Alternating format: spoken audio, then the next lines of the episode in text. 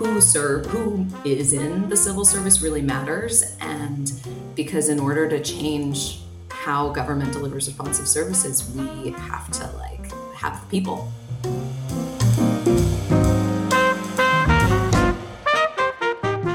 Well, welcome back to the Public Money Pod, a production of the Center for Municipal Finance at the University of Chicago's Harris School of Public Policy. And of course, we are proudly sponsored by MuniPro, the Government Finance Officers Association, Build America Mutual, and Odyssey Advisors. I'm Justin Marlowe, joined as always by my intrepid co host, bona fide fiscal policy expert, fantasy football connoisseur, chicken connoisseur, Liz Farmer. Liz, welcome back. Thanks, Justin we have a new addition to our not not the farm family, but the in the household family. You know, it's still an animal.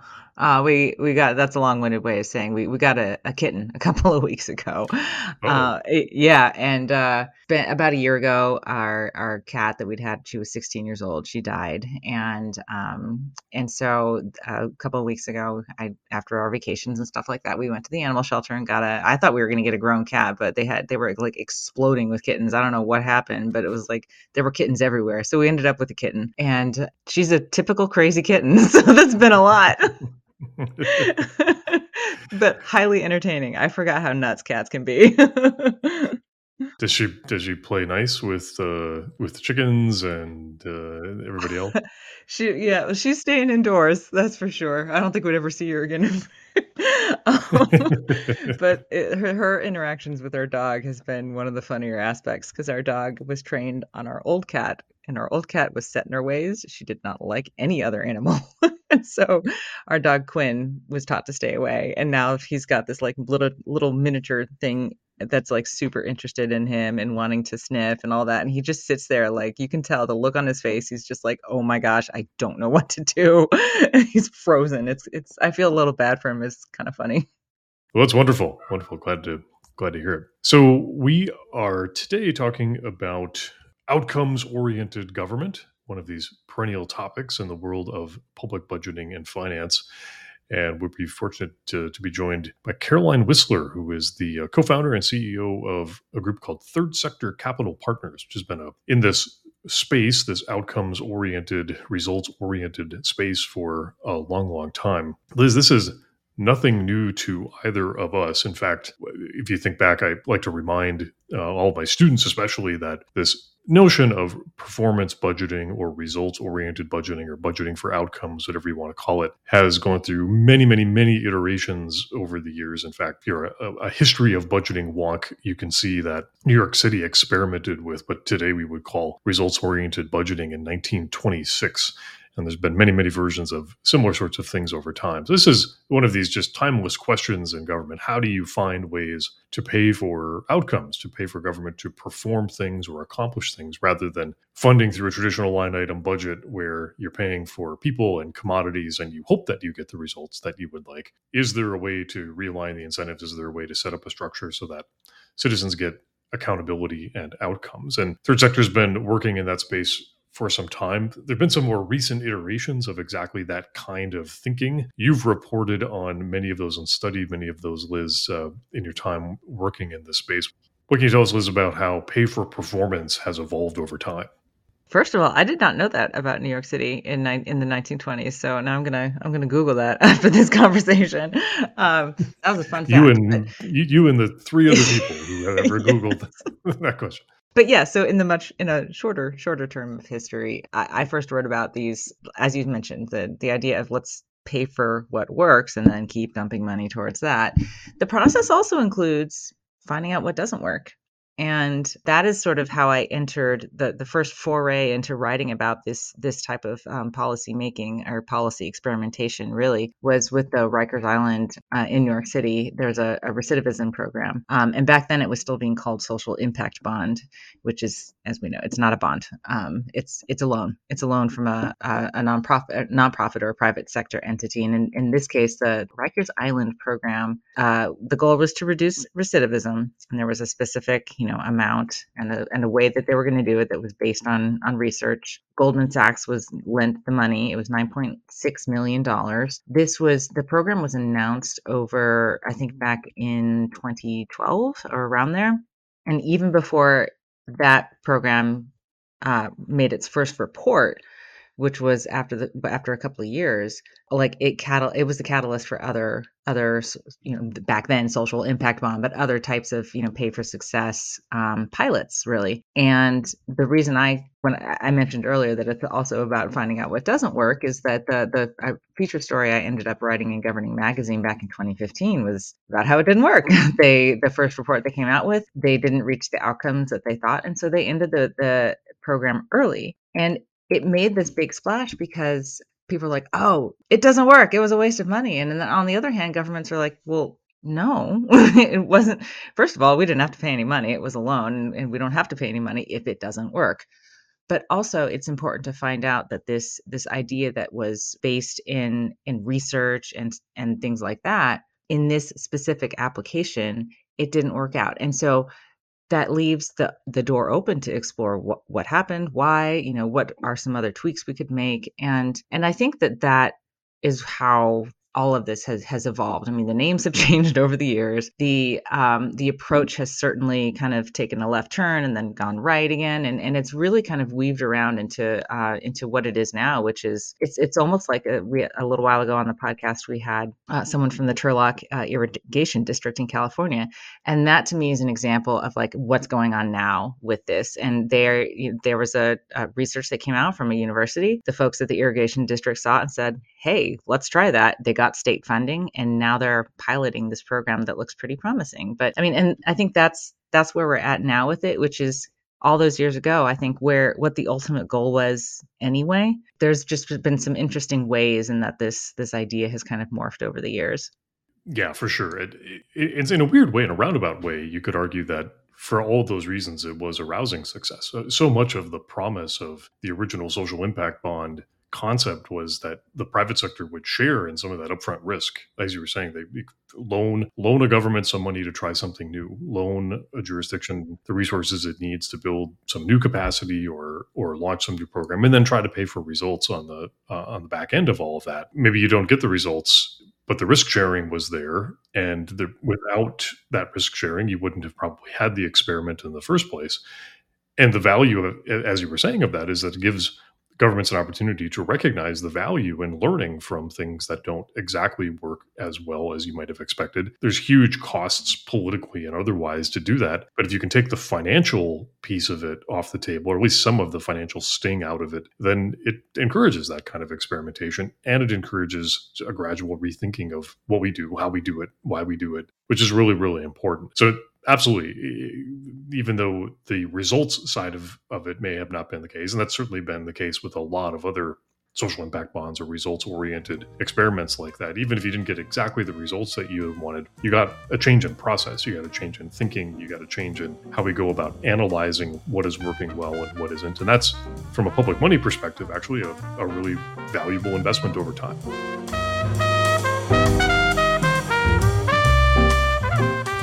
Well, we are pleased to welcome to the Public Money Pod Caroline Whistler from Third Sector Capital Partners. Thanks for joining us on the Public Money Pod. It's great to be here, Justin. Thank you.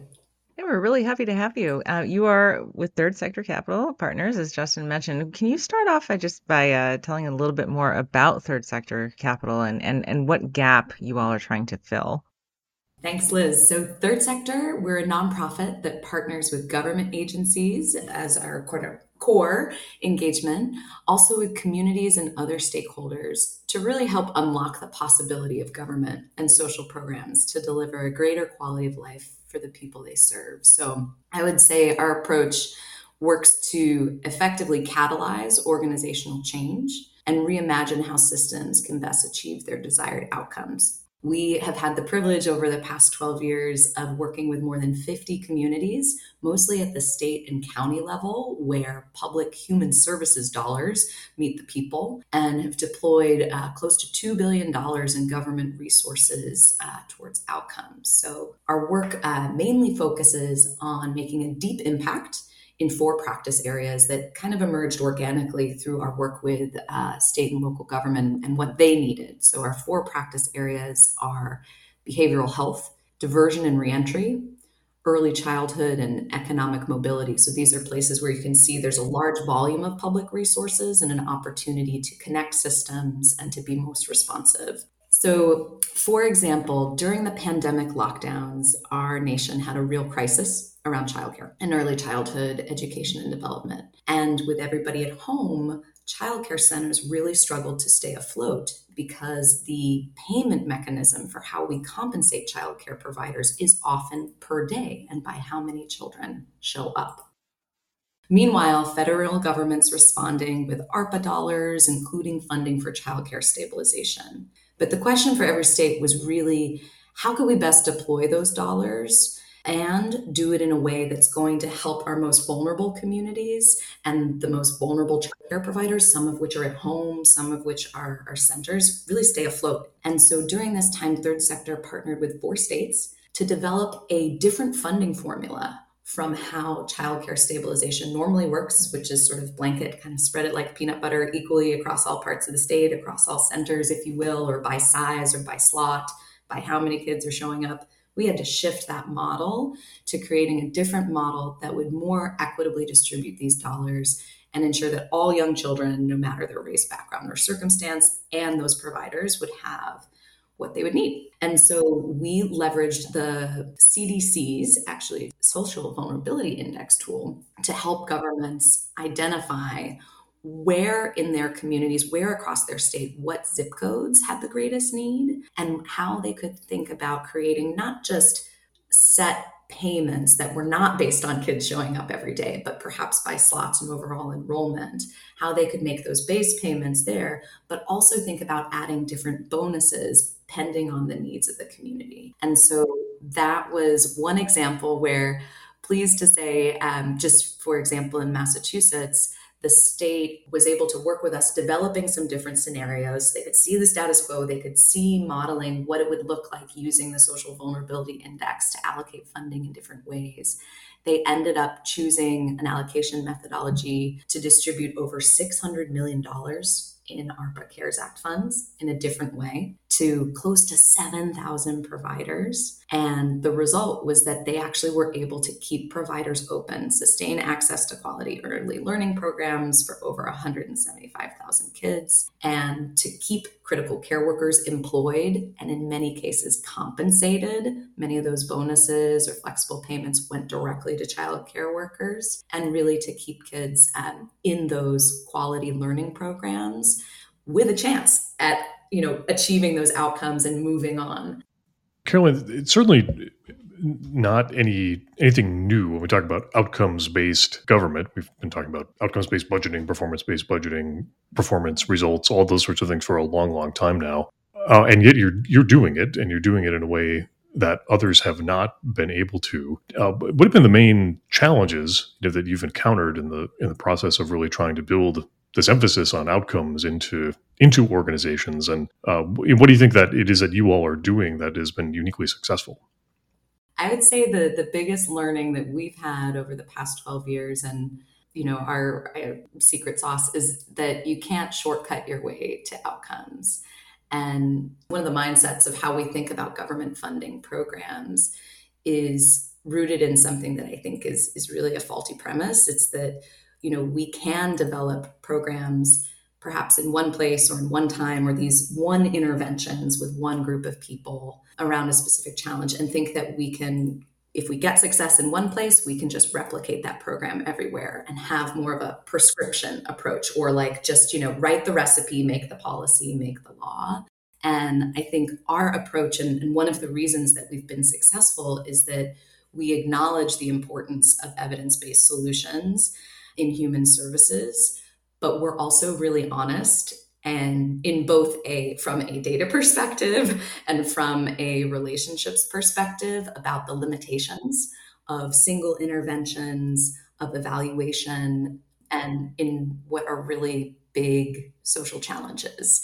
Because our work is specifically around human services and not transportation or bridges for example we really need to acknowledge and that people are not a fixed variable. What they need one year may not be what they need the next. And so, a big part about what we do with our outcomes focused approach is to help our government partners shift to a mentality that's focused on continuous improvement.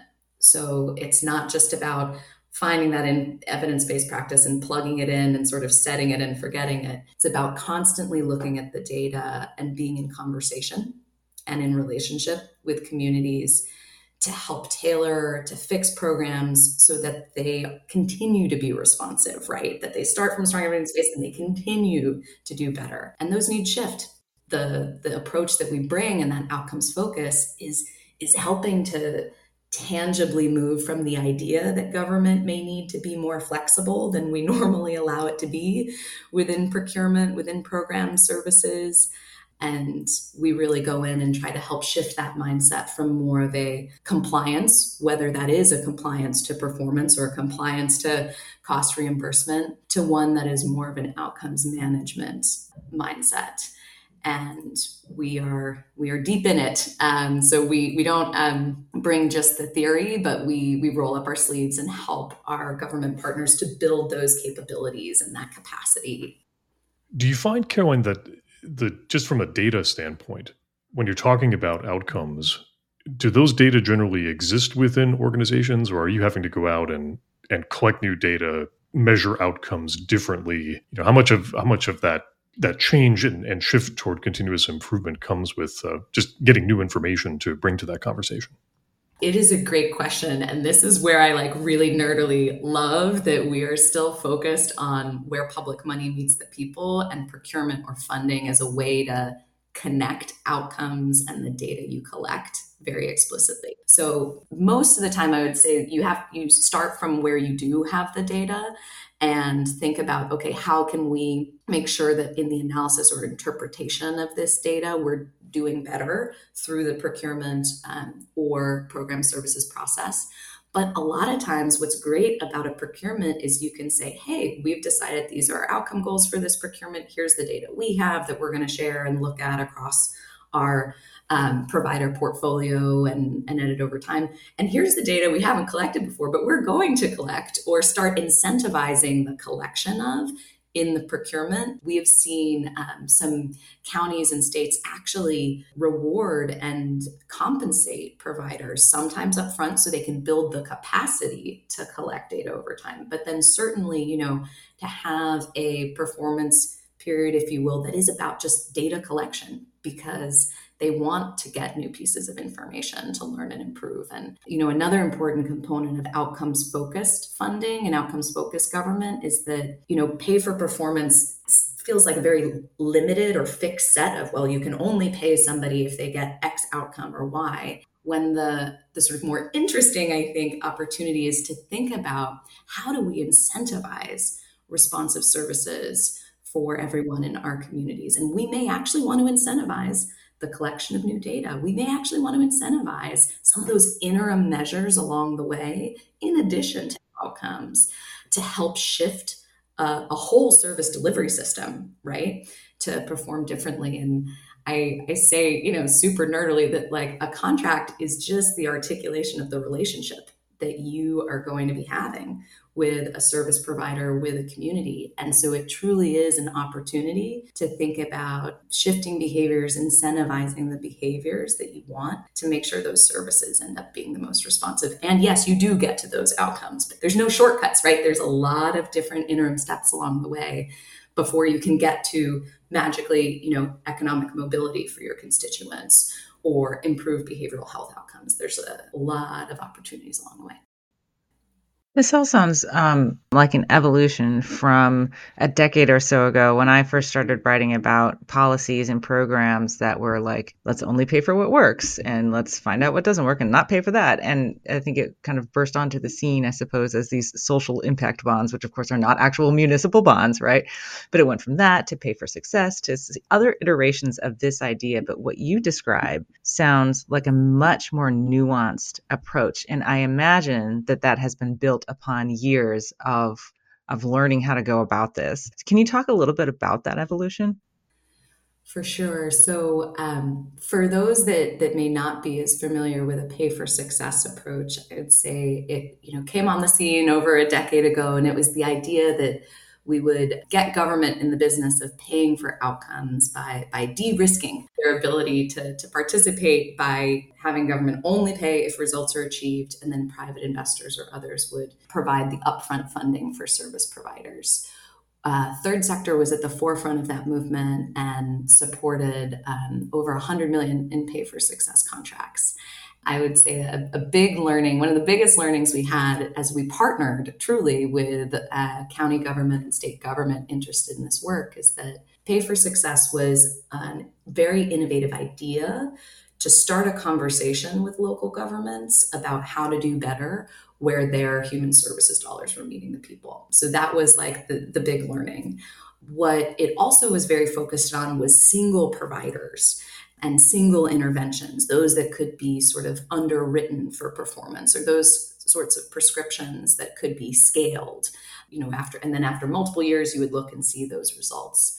And what we heard from our, our partners at the county um, at the county level and local level is that it really was um, outsourcing a lot of the sort of continuous learning, the improvement, to to providers to investors in a way that governments were actually hungry to bring more of in-house not just for one provider but across their whole funding system. So we'd be working on i don't know say a 20 million dollar contract in diversion and reentry and the district attorney would say you know we spend several hundred million a year like could you help us influence or take some of this outcomes focused approach more broadly because we're spending a lot of time on one contract and we really have to get a lot of money out the door differently every year. And so that was one piece where um, we we sort of learned that hey maybe there's an option to influence the system more um, and more quickly than with a single single provider we also learned that you know having multiple stakeholders in the mix both funders and providers and community members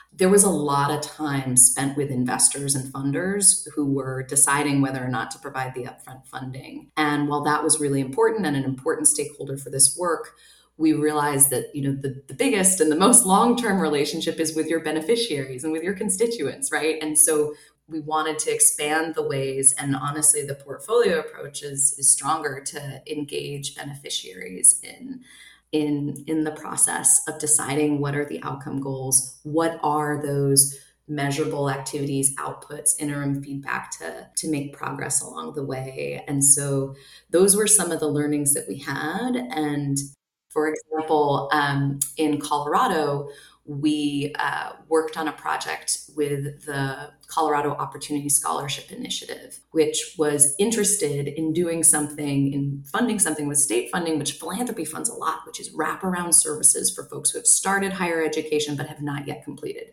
Strong investment philanthropically, government was curious to get in the business of paying in an outcomes focused way for wraparound services that help folks enroll, persist, and complete their degrees.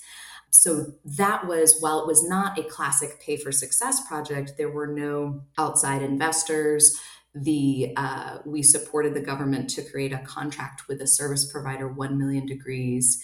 Um, that was very focused, provided upfront funding actually for 100% of the cost of services of the program, which is pretty new for government, you know, cost reimbursement side, but then also set up bonus payments if students achieved agreed upon outcomes related to enrollment, persistence, and completion, and that those bonus payments could be rewarded over time and reinvested in the project. In 2021, Governor Polis saw this program, it was called the Finish What You Started program, and decided that it's not only, you know, folks that are in higher education in Adams County that should get this, folks across the whole state should have access to this opportunity to access wraparound services funded by the state in order to help them continue and complete their degrees. And the structure of the project that we created allowed for the governor to then say, put 48 million of additional public funding to take that initiative statewide and honestly get Colorado in the business of funding wraparound services at an enormous scale and in a way where it is aligned with, you know, again, no shortcut to outcomes, aligned with increasing enrollment or re enrollment back in higher ed, persistence, completing those credentials, and then, of course, that completion. That's very, very interesting. You'd mentioned, uh, Caroline, the, the role of outside funding in the early version of this model. Seems like the re- more recent iterations, as you've been saying, is is a lot more government money and maybe some philanthropic and other sort of support. Are there still opportunities for outside funding in the models that you're looking at right now? It really depends on the context, right? And so we are very much context first, outcomes first. And when we engage with state and local governments, you know, it depends on the project. So we do still do pay for success projects. We um, we recently launched one in Cuyahoga County, Ohio, that will be announced for National Guard. Um, so we do uh, have several examples of that, but I think the the shift, honestly, for for third sector and the shift that we try to support our governments have in the field is to prioritize. Hey, this is about creating responsive services. Where are the inequities in our funding and in our systems? and how can we best create more responsive programming if there's a question where you know government needs to quote get in the business of funding something that it's never funded before that could be an opportunity where pay for success makes sense um, again if there are outside funders that are uh, willing to sort of be part of a in, in our minds like a, a larger vision of how this single project could impact either statewide or or systems wide. What sort? Uh, who are the outside funders, if you can say, or what, what other kind of organizations uh, get involved in this? So, I, for us at this point, given the majority of our work is around outcomes focused government, there are a number of, it could either be national philanthropies that are interested in some of our practice areas behavioral health, economic mobility, diversion and reentry, or place based that are interested in building a longer term relationship with their county, with their state. One of the other learnings from Pay for Success is that a role that outside funders and philanthropists can play is supporting accountability and transparency over political cycles, over time, to really ensure that the funding is meeting, you know, meeting the needs of the community. And that can shift as mayors shift or as county executives move forward.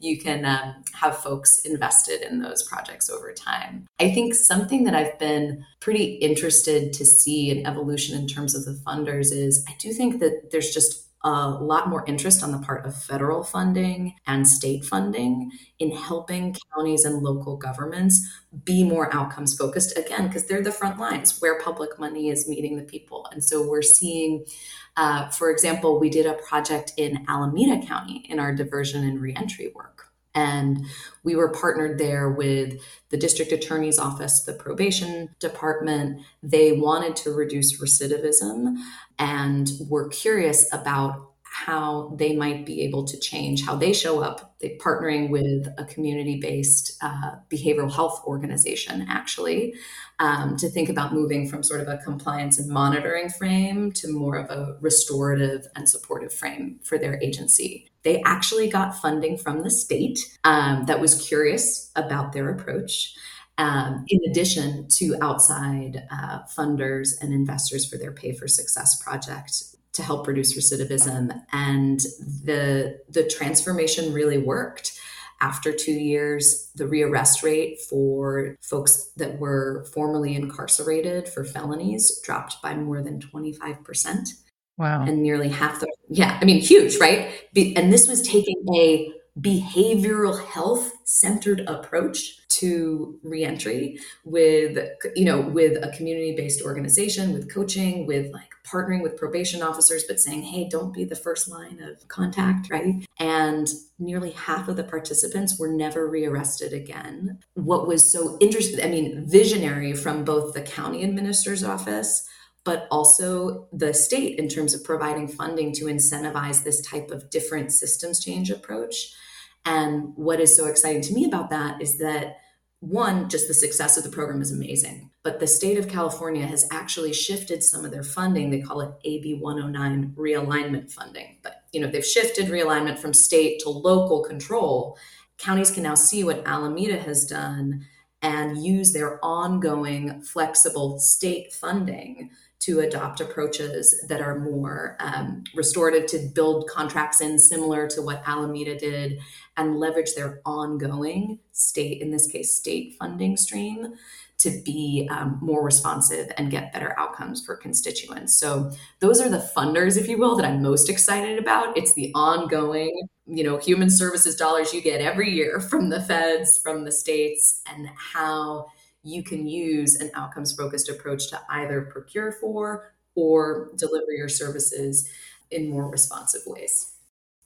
And that that to me was always when I was was writing these sorts of right reporting on these stories for for governing that was always kind of the last question in the list is okay how are you going to make this you know a permanent thing if it works? And I think a lot of governments now that have done a lot of pilot programs using ARPA money are probably asking themselves the same thing I guess what would you say what are some pieces of advice you could you could say in terms of that process of how do I make something that's working really well a permanent feature it is a great question, and you, there will be peaks and valleys in terms of the public funding that you get every year. You know, particularly in these ARPA years, which are higher levels of funding, it's actually an opportunity to take a step back to really think about what are the outcomes that you're trying to achieve, to use the data you have to look at inequities in the system as it exists, and to experiment with what it would mean to move from a okay, we have this money. There's a lot more of it now, but we have to get it out the door. Um, and that sort of being the goal of allocating the money to really thinking about how can we build a system and really a feedback loop with our communities to know whether or not um, this huge amount of ARPA money is actually getting results. Um, so I would say use it as an opportunity to take a bit more time. I know there's there's always pressure to get those dollars out the door, right? But truly, every procurement and every program funding moment is an opportunity to create a bit more space to build that trust with your providers, with your beneficiaries, to move from a like, we got to spend it and then monitor it from fraud, waste, and abuse to like, wait, we have to allocate this, we have to steward this money, and we have to be in relationship and learn and improve with our providers, with our community about this money because there may not be that much money next year, three years from now. So we're going to then need to decide as a community, based on what we've learned from all this ARPA spending, what are the best pieces to double down on? We need to learn with our providers together, not just get all the money out as fast as we can and then hope that we get more of it you know in, in the coming years like it's uh in in many cases like when you have increased resources that's when like taking the time to set up the process is the most valuable. So that would be my advice is go slow to go fast, build the trust, build that relationship, start thinking about the data you have and that you may need to to make some hard decisions that you know are going to need to happen. Yeah, agreed. Agreed. Uh, you mentioned the political longevity of these, Caroline. I'm wondering, have you seen adaptations over time as there may have been subtle or maybe not so subtle shifts in policy priorities from, say, one administration to the next? Or is this a sort of thing where you've got to have really good alignment for it to, to really fit into the way that a mayor or a county executive or some other uh, leadership is, is thinking about whether this is the way they want to go about delivering these services? what we try to build, most of our partnerships are with civil servants. So these are the folks that are there before the previous administration and they're there when they're gone. They are the folks that are running the programs where those dollars meet the people. So we try to equip them with the the language with the tools that they can say, "Hey, responsive services and better outcomes for our constituents is something that we should always be striving for." So in each of our projects, we really do try to, to anchor in that way. That said, um, so we work with the ground, the ground team, if you will. The, the work of government is inherently political, and so you always need either the the permission or really the leadership and champions, right, at the agency level, at the political level to make it happen. And those are the areas where I think the the opportunities shift over time, right? Because governors come in, for example, Governor Polis in Colorado huge higher education priorities. And so it happened to be that the outcomes focused contract that we were working on in one county was the right thing to expand and take statewide. And so, you know, what, what I would say is that we help our um, county and state civil servants sort of be tangible and prepare opportunities to uh, you know they're actively in the work of confronting inequities of shifting their services to be more responsive and they are looking out for the opportunities to expand that effort systems wide because yeah in colorado it happened to be higher ed's moment right? That was a great opportunity to get the state in the business of supporting and paying for wraparound services. So that is what i would say about sort of the the how you can use the the realities of politics and the the shifting political winds to support advancing an outcomes focused government with a, a, little g i guess like the, the, the, daily the daily government interactions. No that makes a lot of sense. I mean every every governor is an education governor right every mayor is for workforce development and economic development it's just a question of exactly what kind of education governor do you want to be? Exactly what specific focus within workforce development and economic development and community development do you want to be the number one priority? So that's it's really interesting to hear about how flexible and robust this this type of thinking is and how it seems like it has tremendous potential to you know be in service of any number of different policy priorities. And that I think is part of our dream, Justin, is that this really is about uh, a mindset shift for the civil service. And this is like the huge opportunity here is to build a new competency for our civil servants that are going to be thinking differently. And so we are, I wouldn't say it's a side project, but we're definitely partnering with um, public administration programs and folks to share our methodology, share our experiences, because I think there's just such a need and opportunity to educate the next generation of civil servants to be in the practice of outcomes focused government. Well, thanks so much, Caroline Whistler, for taking the time to join us here on the Public Money Pod today. We really, really appreciate all your insights. It was a pleasure to be here. Thanks so much, Justin and Liz.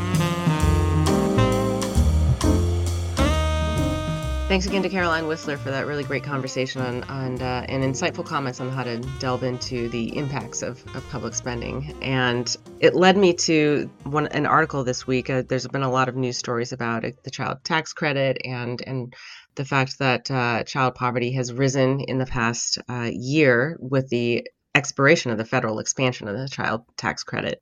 The Urban Institute produced some commentary alongside a report it, it released recently. The commentary came out this week, and it's called what it, What's at Stake as Public Spending on Kids Declines. Uh, this is by Cary Lou, and she points out a few things, noting again that the, the child poverty rate increased. It dropped to a historic low in 2021, and that is largely due to that the uh, temporary expansion of those federal child tax credits.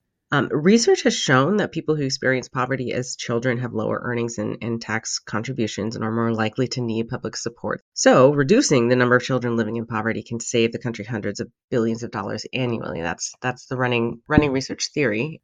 Cary Lou goes on to point out that many public investments in children have, have payoffs in the long term. Some state and local programs, for example, such as income supports for families, uh, including tax credits, public spending on health programs, uh, Medicaid expansion, K 12, obviously, and early education. A lot of these have there's been a tons of research done on on these kinds of things and what it means to put more money in more money into people earlier on in their lives. And so again, just this this idea of expanding the child tax credit is is one more example of doing that. Uh, a couple more points to make. Uh, Cary, the the author from the Urban Institute, notes that children's spending is expected to fall even farther as a share of the federal budget over the next decade from 10% to just 6% in 2033. I'm assuming that's accounting for inflation as well. So that's a big drop. And states have obviously have um, are, are, aware of all of this, and there have been a number of states, 11 so far, that have either created new child tax credit programs or expanded existing ones. Um, some of them in response to to the to the to what we saw happen to child poverty in the last couple of years when it was when those federal tax credits were temporarily expanded. I mean, a, a record low in, in kids in poverty is is pretty impressive. So states are taking on the mantle of of trying to continue that in their borders. And I think to me that's kind of the big takeaway here.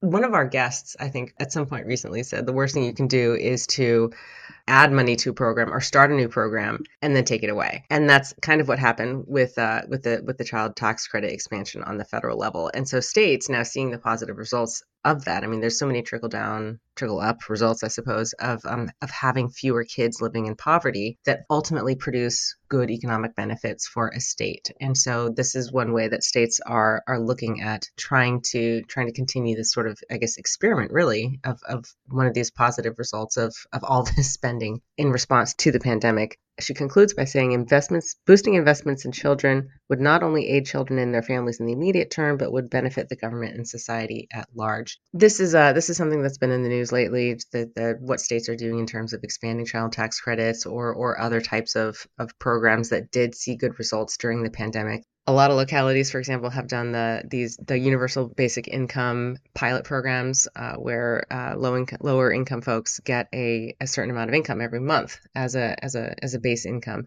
Justin, curious about what your uh, especially with your all of your experience in doing tax credit research, um, what's your take on on the findings as of late?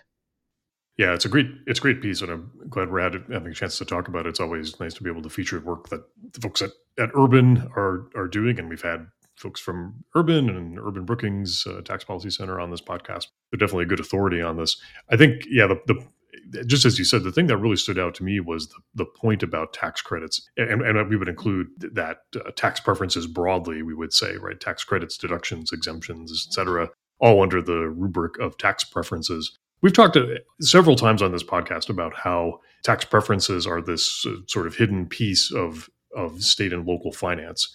It's spending through the tax code. It's dollars that we would have otherwise collected that we that we don't collect, which you could argue is just a different form of spending, even though we don't often think of it as a different form of spending. One of the big challenges with evaluating them is that it's really difficult to know what you're getting what what, the, what is the real impact because you're again you're talking about the absence of something rather than a, a, measurable increase in spending or a measurable increase in putting money in the pockets of people as we do in universal basic income and other kinds of programs the pandemic was a great opportunity to study exactly the, those those effects because we had this massive change in the economy lots of opportunities to expand child tax credits and other sorts of tax credit, tax preference types of supports for families. That happened. The results are are very clear. This report does a nice job of laying out all of that evidence and, and sort of making the case that is pretty definitive that this is the effect that it had. And so states now, with that evidence in tow, are, are acting accordingly and recognizing that there's a lot of value in this. That was kind of a hypothesis. Was something that the advocates of these programs had been saying for a long time. And now there's evidence to support that that in fact that's what happened for me, that then says, gosh, wouldn't it be nice if we had similar evidence on any number of other places where states and localities devote a lot of time and effort and resources to tax preferences, whether it is in the economic development space or to try to support certain kinds of industries or to try to support affordable housing or to try to support economic development in rural areas or all the other areas where we have focused tax preferences. Of course, we don't want a pandemic. We don't want something horrific to happen that forces us to act and then look at the data that come from that response. But it does, I think, speak to the value of careful, systematic evaluation of these kinds of tax preferences, which is something that, frankly, most places don't do. Many would like to, many have talked about. There's definitely a, a real unmet need there. And it's an important part of the world of state and local public money that just does not get nearly enough attention. So, if nothing else, hopefully, this uh, the, the, the work that this report highlights can demonstrate to policymakers that there's a lot of value add in taking a careful look at these issues.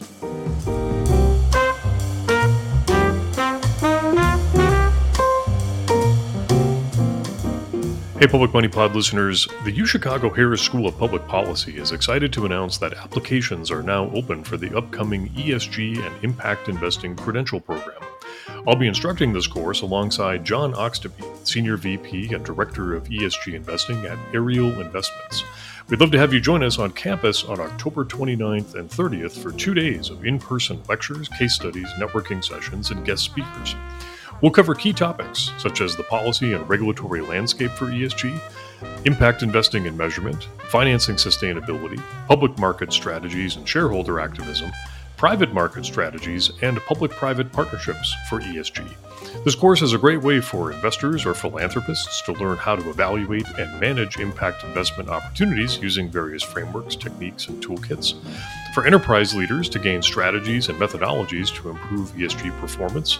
For public policy and regulation makers to develop more effective policies and to promote the healthy development of their industry for a consultant or risk management professional who wants to acquire frameworks and analytical tools to better serve clients' development goals, and anyone else working in the ESG space. Discover the UChicago Harris difference when you apply today. Explore the program at har.rs slash Harris ESG. That's har.rs slash Harris ESG. Hope to see you there. Thanks again to our Season 2 sponsors Build America Mutual, MuniPro, Odyssey Advisors, and the Government Finance Officers Association. The Public Money Pod is a production of the Center for Municipal Finance at the University of Chicago's Harris School of Public Policy, where we are proudly produced by Hannah Bernick. You can learn more about the center and its work at munifinance.uchicago.edu. That's munifinance.uchicago.edu. You can learn more about Liz Farmer's work at her Substack Long Story Short. That's Long Story Short. Thanks again for listening. We'll catch you next time on The Public Money.